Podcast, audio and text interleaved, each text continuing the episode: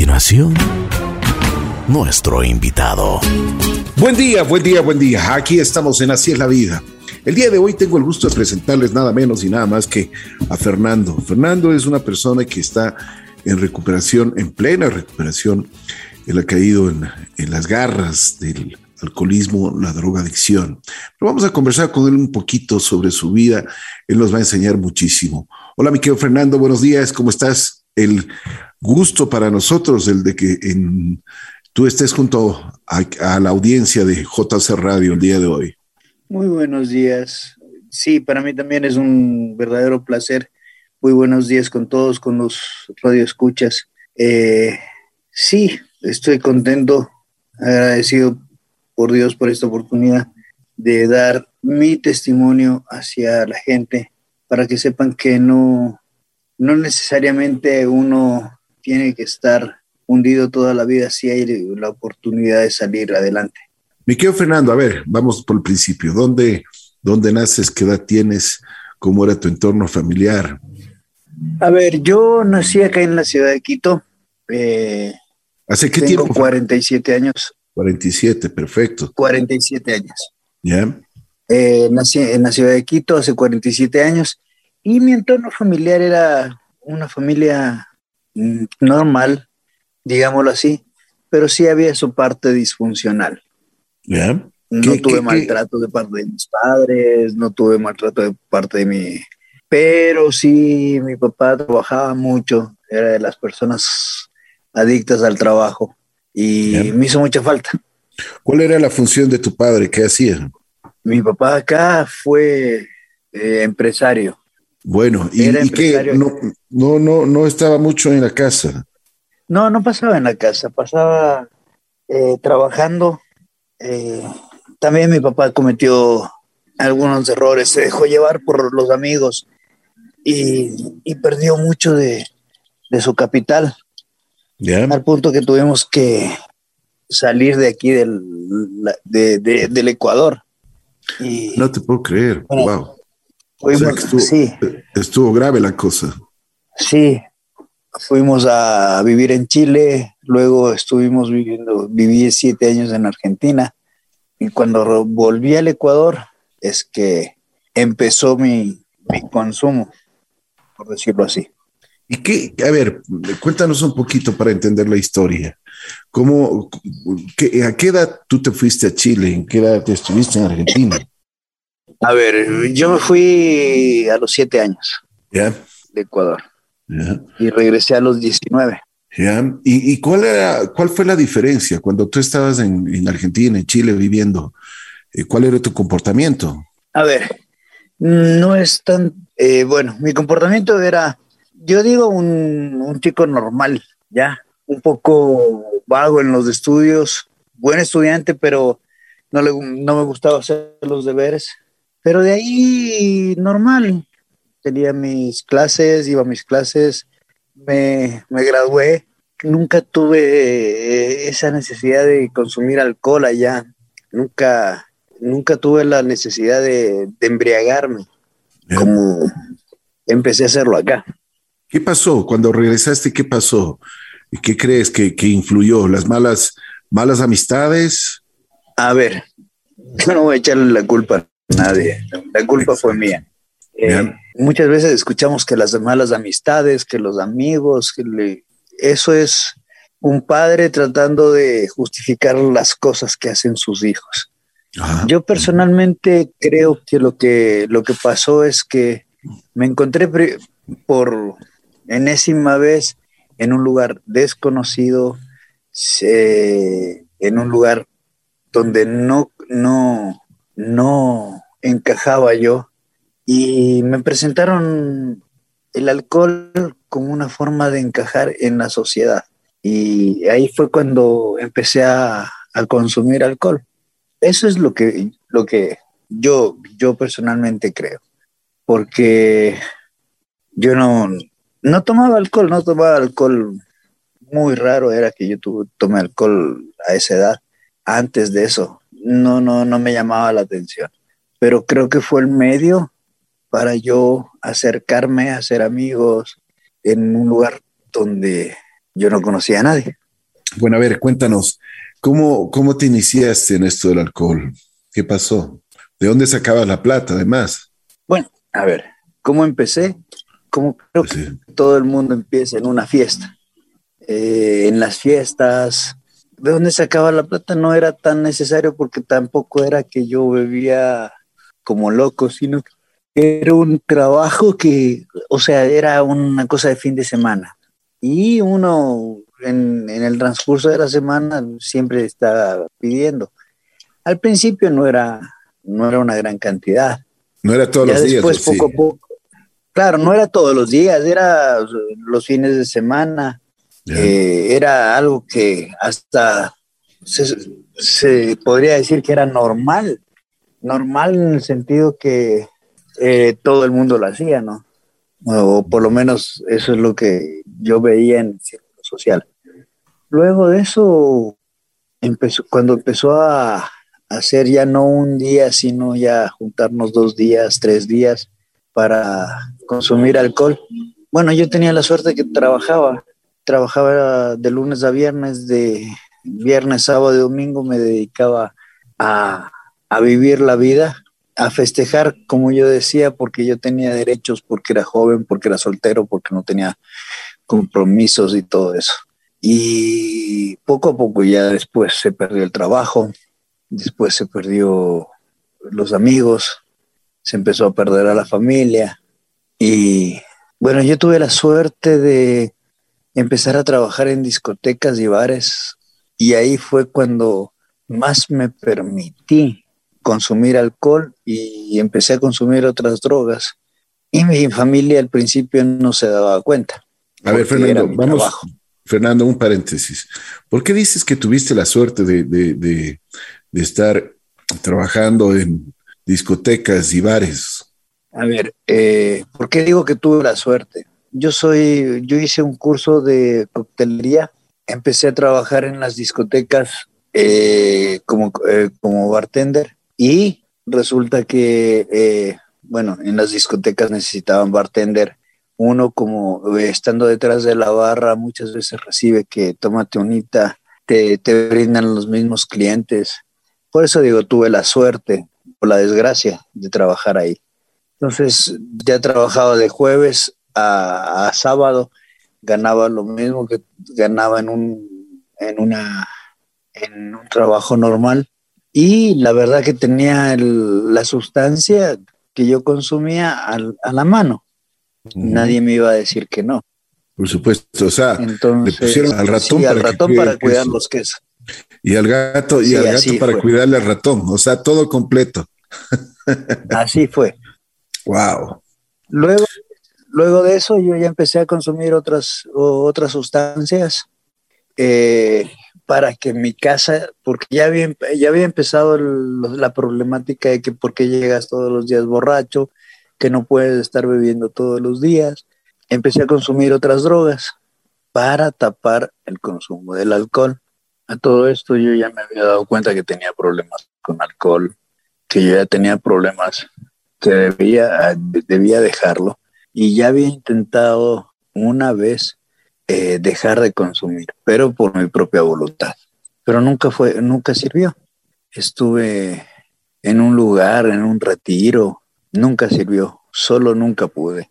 Entonces, eh, bueno, siguió, el, como digo, siguió la decadencia, empecé a consumir otro, otro tipo de sustancias y cuando empecé a consumir este tipo de sustancias, eh, me sentía bien porque no me, no me chumaba, no me alcoholizaba, no, no me emborrachaba y no llegaba mal a la casa. ¿Y por qué? A Pero ver, con el eh, tiempo- Fernando, Fernando, ¿qué pasaba? O sea, eh, no, no, no te emborrachabas. ¿Por qué? ¿Qué, qué, qué pasaba? ¿Tenías otras sustancias? A ver, eh, la cocaína es una sustancia que te quita la borrachera, ¿ya? Entonces tú puedes beber, inhalas cocaína y se te va la borrachera. Entonces uno podía beber, beber, beber, inhalar cocaína y se le iba la borrachera. Entonces yo ya empecé a usar esas sustancias como una, una válvula de escape para llegar a mi casa y que no se dieran cuenta de que estaba borracho.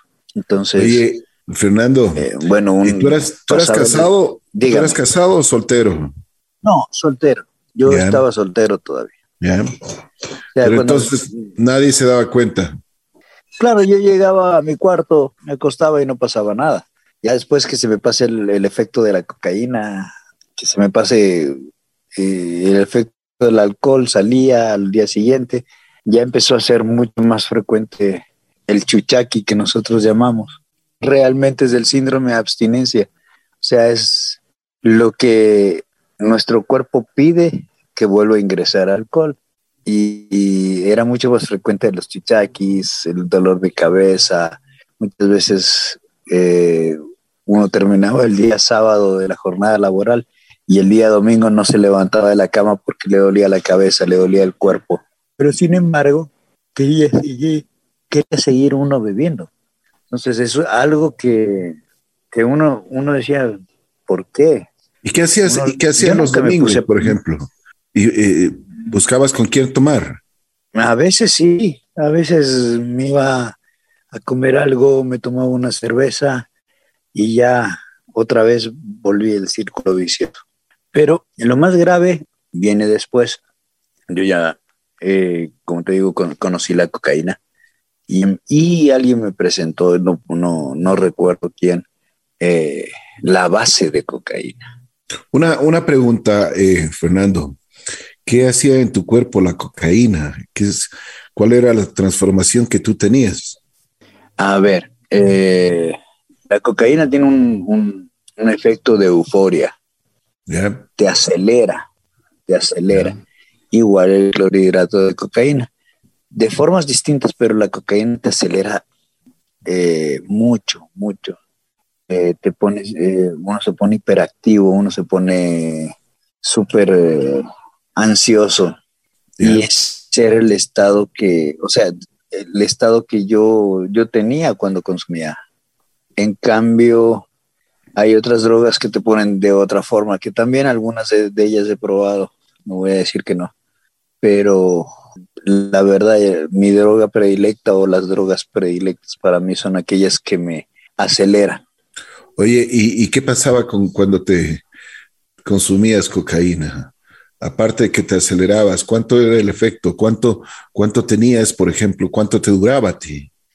El efecto no, es, no era muy largo, no es muy largo, o sea, hablemos de, de 30 minutos a una hora, dependiendo cómo uno estaba, porque yo más que nada, yo empecé con la cocaína para eh, que no se dieran cuenta que estaba borracho, o sea, para quitarme las borracheras, más no era todo el tiempo. Luego, cuando pasó, pasé con la base, esa sí fue, bueno, ahí sí fue el consumo eh, permanente, fue un consumo permanente. Oye, Bueno, ¿qué tan caro era la Termino de cocaína? contar esta etapa. Ya, claro, claro, sigue, perdón. La cocaína es una, una droga bastante cara, a comparación de la base o marihuana. ¿ya? Por eso también eh, no era que yo le estaba, la consumía todo el tiempo y todos los días. A ver, eh, ya termina toda esta etapa, esta etapa mía, y alguien me presentó la base de cocaína. El famoso bazuco, polvo, eh, los sustos, cucos, como le diga a la gente acá. A ver, a ver, Fernando, Porque, ¿cómo- por, qué, ¿por qué les dicen los sustos? Es la primera vez que escucho eso. Bueno, cuando fumas te, pon- te, te asustas, te paniqueas, piensas que va a llegar la policía, Ya. ya.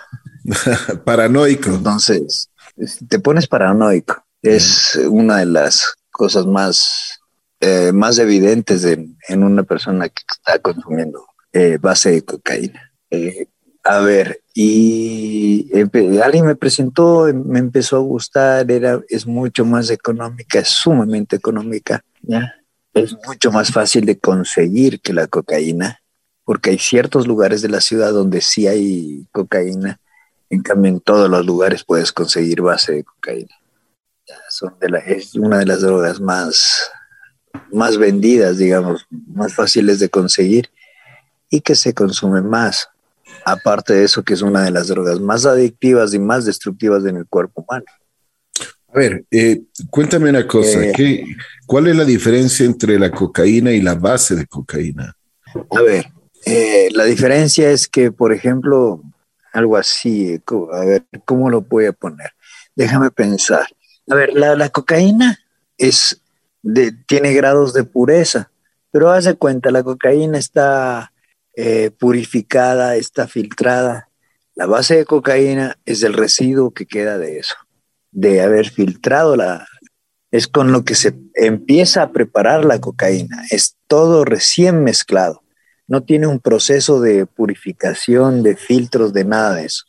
Eso está lleno de, un montón de cosas que uno se queda, cuando uno ya ve, cuando uno ya se preocupa en, en, investigar, se queda loco lo que nos mandamos al cerebro. Tiene cemento, calviva, queroseno, tiene gasolina de avión.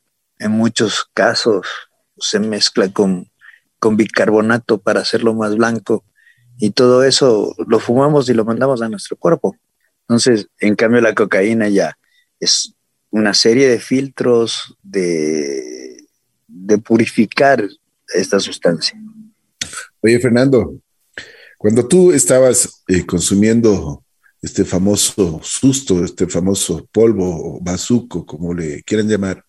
Tú dices que te veías un poco paranoico, te exaltabas. ¿Qué hacías? O sea, ¿qué hacías el día a día? Porque no te ibas a pasar o te pasabas todo el tiempo drogado. A ver, al principio no. Para mí era solo el fin de semana y la verdad, o sea, yo creo que soy una de las pocas personas que el susto no me, me gustaba ese estado me gustaba ese estado, digo, pocas personas. Entonces no era tan, eh, tan uranio, tan, eh, no me escondía tanto. De hecho, eh, bueno, consumíamos en las noches y al día siguiente yo pasaba tranquilo. Pero cuando estaba consumiendo sí no me gustaba que me molesten, no me gustaba el ruido. Poco a poco me fui acostumbrando a esa vida y empecé a hacer mi vida ya consumiendo. Entonces ya cuando empecé a consumir todo el día y todo el tiempo, para mí fue, digamos que hasta cierto punto se convirtió en el estado normal eh, de estar todo el tiempo paranoico, todo el tiempo medio asustado, todo el tiempo eh, preocupado de que, que, pasa, que pasará, alguien se dio cuenta o que al punto que terminé, no me importaba consumir en la calle y que me vean consumir, no me importaba. Yo terminé terminé con mi vida, terminé solo, completamente solo, perdí absolutamente todo, perdí familia, yo me, me, alejé de mi familia, me alejé de mis seres queridos y empecé a hacer lo que sea para conseguir este, esta sustancia. Lo que sea, hice muchas cosas buenas y malas, o sea. A ver, cuéntanos trabajé un como vendedor. Entra en detalle, por favor, Fernando. A ver, trabajé como vendedor ambulante, como eh, que no le quito el mérito. De hecho, eh, hay que reconocer que no es fácil ser un, vendedor ambulante. Trabajé como, eh, bueno, de ahí ya me fui a otros lados. Intenté traficar droga, intenté, no, no intenté, me, me, hice el mandadero de, de personas peligrosas pero que a mí me cuidaban cuando yo estaba en la calle, que a los demás consumidores que, que habían alrededor les decían, cuidado, verán que trabaja conmigo, no lo pueden tocar. Entonces, sí fue, empecé a hacer, después de eso empecé a hacer eh, ya mandados, empecé a trabajar para esa gente haciendo cosas peligrosas. Entonces, eh, ese fue el, digamos que la parte más dura de, de, vivir de mi vida, del consumo. Creo que fue la parte donde yo me tuve que dar cuenta de que eh, tenía dos opciones, o salía o me terminaba en una cárcel, en un hospital o terminaba en un cementerio, porque ese era el camino que yo había escogido. Por lo general, esos son los tres destinos que tiene las personas que consumen drogas, ¿no? A ver, eh, eh, Fernando, eh, tú dices, yo era mandadero, o sea, y además me cuidaban, o sea, te, mimaban, ¿no? O sea, me imagino que, bueno, no quiero saber qué mandados hacías, pero, pero me, o sea, tu vida también corrió mucho peligro. De hecho, mi vida corrió todo el tiempo peligro. O sea, yo no voy a decir, no, no. Los lugares donde yo consumía, las personas con las que me reunía, era, era una bomba de tiempo porque muchos de ellos eh, con estas sustancias se alocaban y siempre andaban armados con puñales, con cuchillos, con machetes y ellos se alocaban y no, les importaba quién esté enfrente. Entonces, sí, después ya, o sea, yo, yo, hubo un rato que yo estaba con ellos, pero yo después empecé a hacerlo solo. Cuando me deslindo de este, de esta, de esta gente y empezó a, dedicarme a estar solo, porque ya me estorbaba el, vecino que me pedía que le regale un poquito de mi droga, o me empezaba a estorbar el vecino porque no me quería regalar droga, o me empezaba, me empezaba a pedir plata o alguna cosa así. Yo me, me decidí de quedarme solo y yo andaba más solo, prefería estar más solo que estar acompañado. O sea, me, me aislé completamente de la sociedad y me dediqué solo, solo a consumir. Qué tenaz, ¿no? Terrible. Oye, eh, terrible, o sea, mucha gente piensa que el, el, drogadicto pasa bien cuando está drogado, que no, que, que no siente nada. Como, como adicto en recuperación, eh, les puedo decir que la vida de consumo de cualquier sustancia, sea alcohol, sea drogas, sea medicamentos, la vida de consumo es una vida de dolor y sufrimiento. El adicto no está siendo feliz mientras consume, está sufriendo. Bueno, dicen que es el infierno en la tierra, ¿no? Básicamente sí, o sea, la persona que ha logrado salir y que se da cuenta se da cuenta que estuvo, nosotros estábamos en el infierno. Hay una frase de un amigo mío que me dijo, nosotros somos espirituales, no religiosos. La religión es para aquellas personas que no quieren ir al infierno. La espiritualidad es para aquellas que hemos salido de él. Entonces me llegó mucho esa frase, somos personas que estando en recuperación nos convertimos en personas muy espirituales. Mientras que estando en consumo nos, nos olvidamos de, no creemos en Dios. Yo no creía en Dios, yo pensaba que Dios me había traído a la tierra solo para sufrir, que por qué me tenía sufriendo aquí. Yo lo reclamaba. ¿Cuál era tu conversación con Dios? Que por qué me trae a la tierra a sufrir, que por qué me hace eso, que qué le hice yo, cuánto, que cuál fue mi pecado, que por qué me tiene consumiendo drogas debajo de un puente. El último día, mi último día de consumo, yo estaba totalmente cansado, cansado de consumir. Yo ya yo mientras consumía lloraba porque no podía parar. No es que no quisiera, no podía.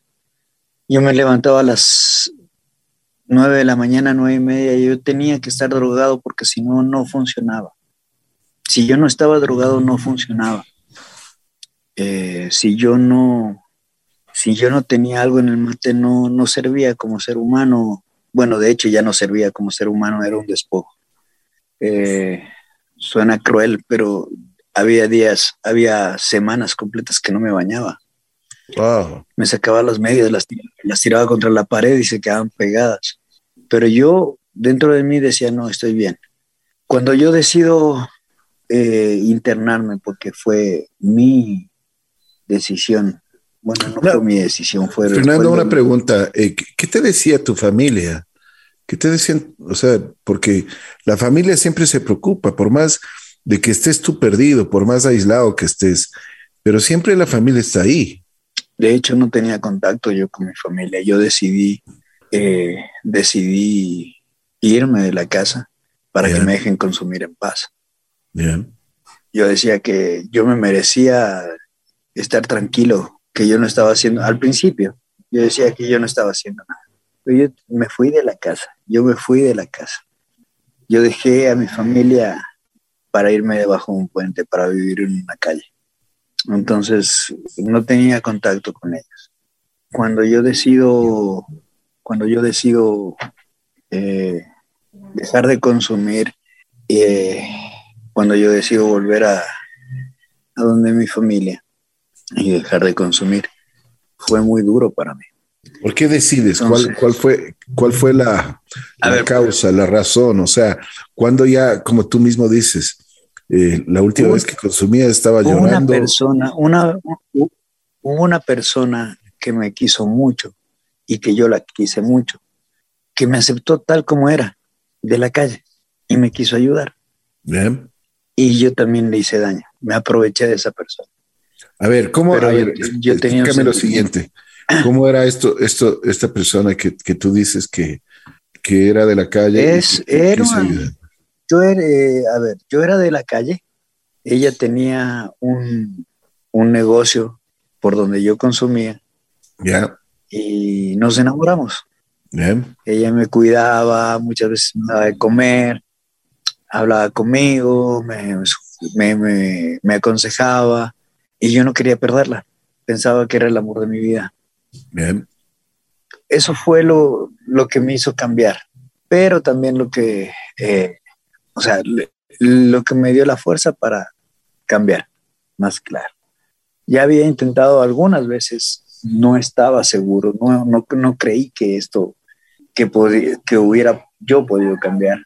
De hecho, me consideraba ya desechable, consideraba que yo iba a morir pero cuando llegué a Narcóticos Anónimos me di cuenta que sí se puede. A ver, pero, pero ¿qué pasó con esta persona? Cuéntanos. A ver, eh, ¿qué pasó? Nada, se terminó, pero me dejó un buen sabor. Eh, me dejó, me dejó, me dio la oportunidad de, de ver este camino y yo le agradezco a Dios por haber puesto en ese momento a esta persona en mi camino porque me hizo bien. Eh, se terminó después de que yo salí de, del centro de rehabilitación, eh, porque ella no pudo perdonar el daño que yo le causé. Porque no es que yo, la trataba bien, sino que yo, yo tuve una mala actitud hacia ella. ¿Qué pasó? Yo me porté muy mal con ella. ¿Por? A ver, antes de ingresar al centro de rehabilitación, yo le hice mucho daño. Cuando ingresé al centro de rehabilitación, los del centro de rehabilitación eh, nos hicieron mucho daño a la relación, porque primero nos dijeron que, no, que nos íbamos a poder ver, que íbamos a poder escribirnos, que no nos iban a separar, y hicieron todo lo contrario.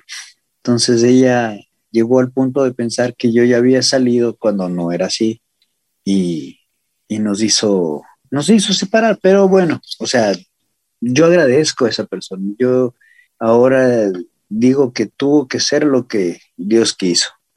Tú dices que antes no creías en Dios y cuando fuiste al centro comenzaste Exacto, a creer. Antes no creí.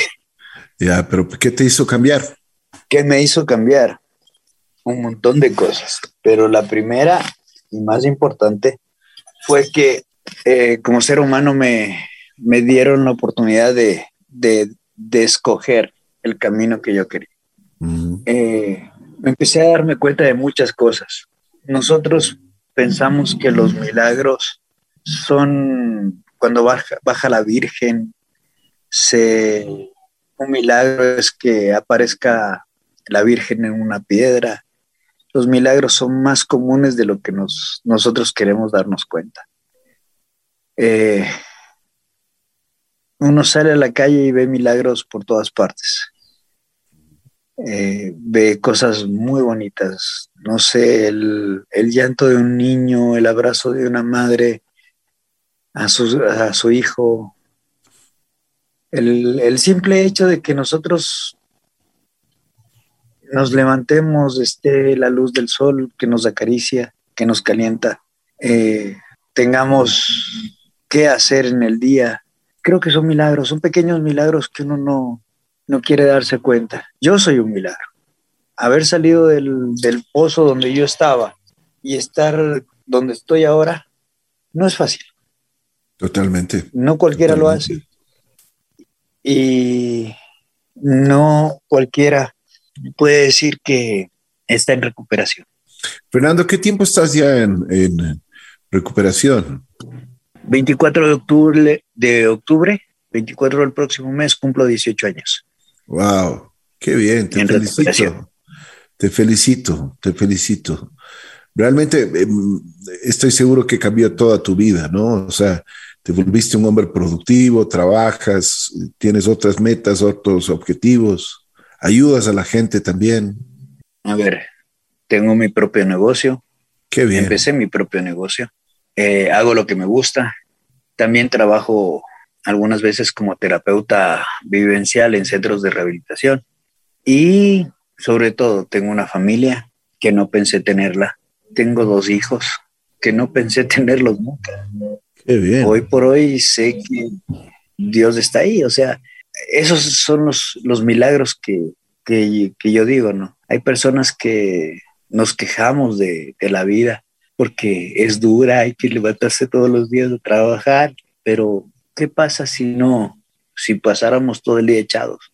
El, la vagancia es el taller del diablo, una cabeza desocupada es el taller del diablo, así dice las malas lenguas.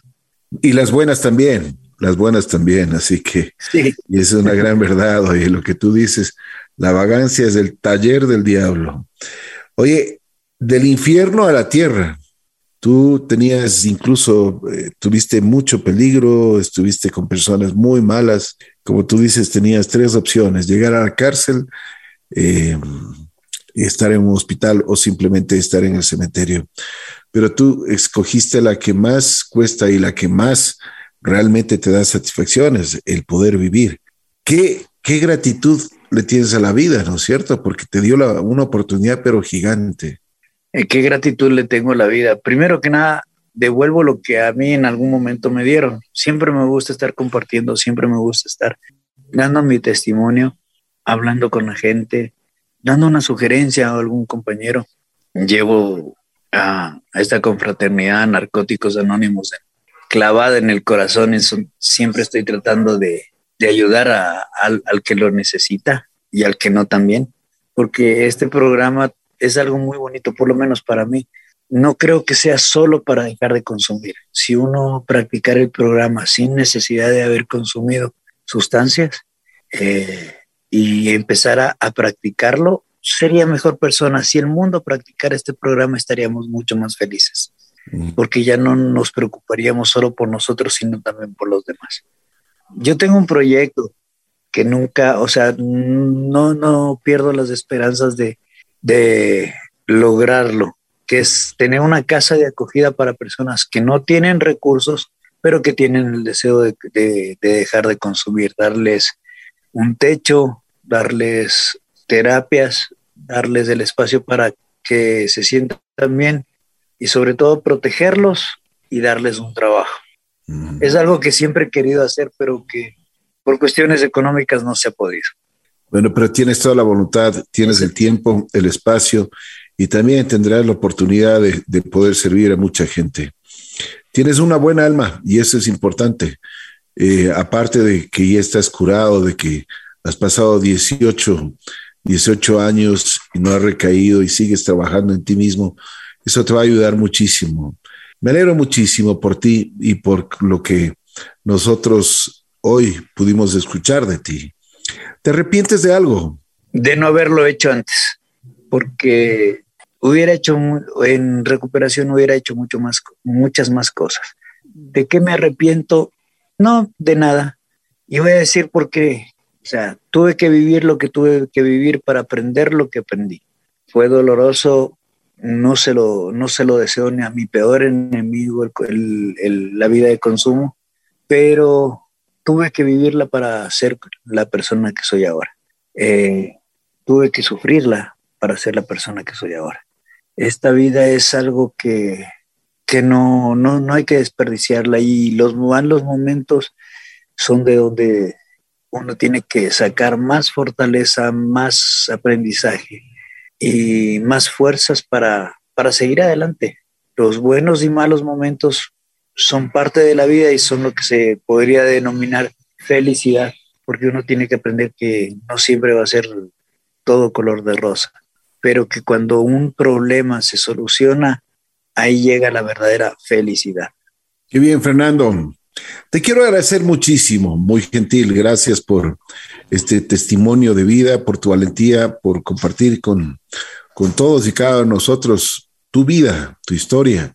Es importante para cada uno el saber, como tú mismo dices, cuándo parar y qué hacer cuando muchas veces tienes la tentación y tienes problemas de alcohol o de alguna sustancia. Fernando, te mando un abrazo especial. Si quieres acotar algo más, con muchísimo gusto. Solo bendiciones a todos. Que Dios los cuide y los proteja. Muchas gracias por escucharme y darme este espacio. Fernando, es la persona que realmente ha vivido 100% su vida en drogas, alcohol, en muchas circunstancias, que realmente estuvo en peligro su vida con personas muy, muy equivocadas y muy, muy, muy malas, pero supo enmendar su, su camino. Ahora está bien, 18 años está recuperado y sigue ayudando a muchísima gente. Gracias, Fernando. Después de esto, estaremos regresando en Así es la vida.